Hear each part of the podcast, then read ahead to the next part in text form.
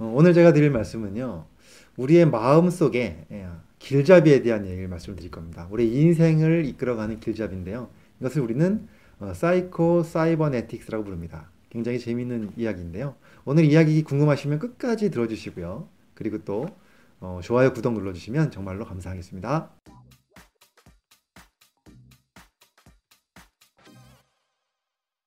안녕하세요. 가정의학과 전문의 교육하는 의사 이동환입니다. 어, 사이코 사이버네틱스 들어보신 분도 계실 텐데요. 저도 이제 이야기를 어, 책을 통해서 이야기를 듣고 보게 되고 정말로 마음 깊이 와닿던 이야기 중에 하나인데요. 어, 사실 좀 생소한 분도 계실 겁니다. 일단 사이버네틱스라는 말의 어원은 이제 그리스어로 키잡이라는 뜻입니다. 키잡이. 한 방향으로 똑바로 갈 수 있게끔 이제 해주는 어떤 자동 유도 장치라고 얘기를 하죠. 그래서 이렇게 해석을 하는데 이 사이버네틱스 앞에다가 어, 뭘 붙였냐면 사이코란 말을 붙였습니다. 사이코. 그렇죠. 우리 마음이죠. 네, 사이코. 마음 속의 키잡이. 그러니까 우리의 뇌 속에 그 사이버네틱스가 있다는 건데요. 어, 이것은 바로 나를 한 가지 방향으로 꾸준하게 이끌어가는 그런 키잡이가 있다는 얘기를 합니다. 이 생소한 단어를 처음 이제 소개한 사람은 바로 미국의 그 맥스웰 몰츠라고 하는 의사인데요. 어, 이분의 책을 보면 어, 굉장히 재밌는 이야기들이 많이 나와 있고 심리학적인 내용들을 많이 다루고 있습니다. 그리고 또 약간은 그 성공학적인 이야기들을 많이 다루고 있는데요. 어, 간단하게 말씀을 드리면 우리 뇌 속에는 이러한 사이버 어, 그러니까 사이버네틱스라고 하는 그 자동 유도 장치가 있다는 것입니다. 근데 이것이 한번 만들어지면 우리가 그대로 행동이 바뀌게 되면서 자꾸 자꾸 그런 삶을 살아갈 수 있게 되고 그러기 위해서 첫 어, 우리가 어, 점점 점점 그 방향으로 나를 이끌어가는 그러한 키잡이가 만들어질 수 있다는 겁니다. 그러면 이것을 어떻게 만드느냐? 일단 첫 번째는요. 간절하게 원하는 목표를 하나 설정하는 겁니다. 내가 정말로 하고 싶은 일, 그리고 내가 정말 되고 싶은 것, 그런 간절한 목표를 하나 설정하는 것이 첫 번째입니다. 그리고 나서 그 목표가 생기면요. 그 목표를 아주 구체적으로 상상하면서 뇌에 각인을 시킨다는 거죠. 이렇게 한번 각인이 되는 순간에 뇌에서는 이 사이코 사이버네틱스가 작동하기 시작한다고 되어 있습니다. 그래서 그때부터는요.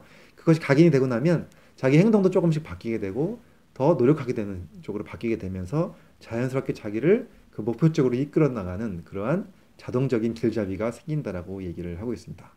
근데 여기서 중요한 게 이제 뇌에 각인시키는 게 굉장히 중요한데요.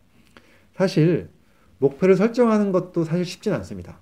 정말 내가 원하는 게 무엇인지, 내가 정말로 하고 싶은 게 무엇인지를 잘 생각해서 알아차리는 것도 굉장히 중요한 일입니다. 그래서 거기도 시간을 많이 쓰셔야 됩니다.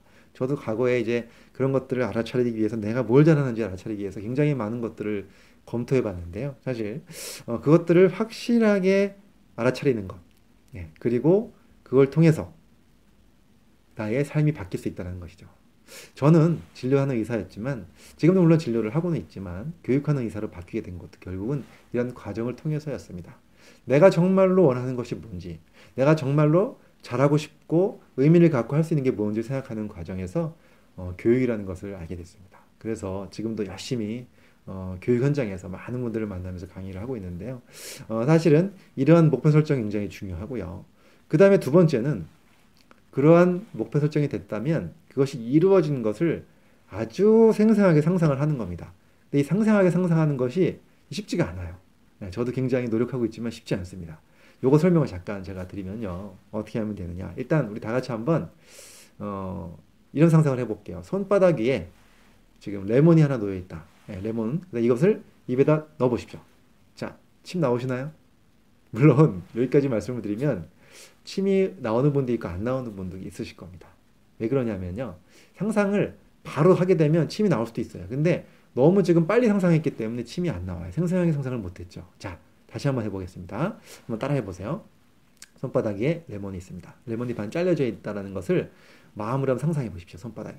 그러면 손바닥에 차가운 레몬의 그 감촉이 느껴지실 겁니다. 표면이 맨들맨들 하면서 또 바라보면 노랗죠. 노라면서도 가운데 표면이 쫙 잘려갖고 그 위에 레몬즙이 싹 흐르고 있는 것이 예, 느껴지십니까? 예, 그것을 한번 마음속으로 한번 상상해 보십시오.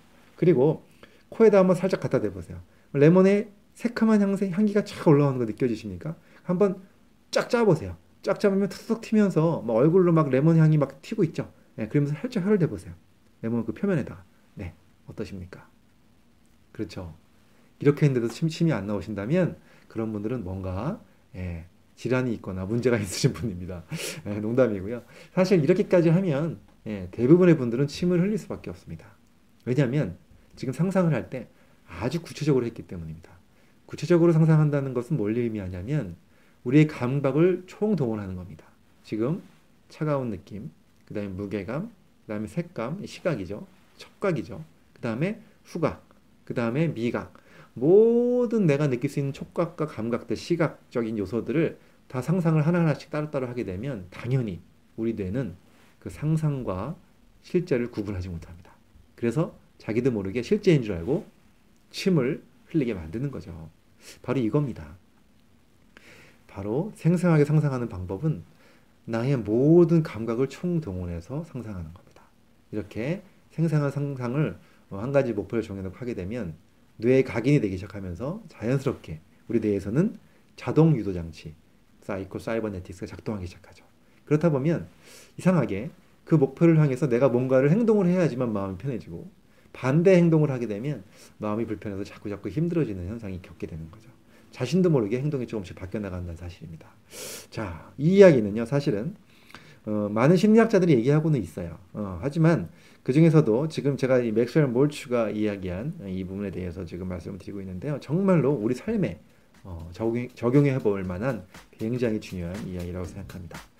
어, 원하는 것이 있는지 먼저 생각해 보시고 그 다음에 반드시 어, 사이코 사이버네틱스를 이용해서 그 방향으로 쭉 나가실 수 있는 여러분이 되셨으면 정말로 좋겠습니다. 감사합니다.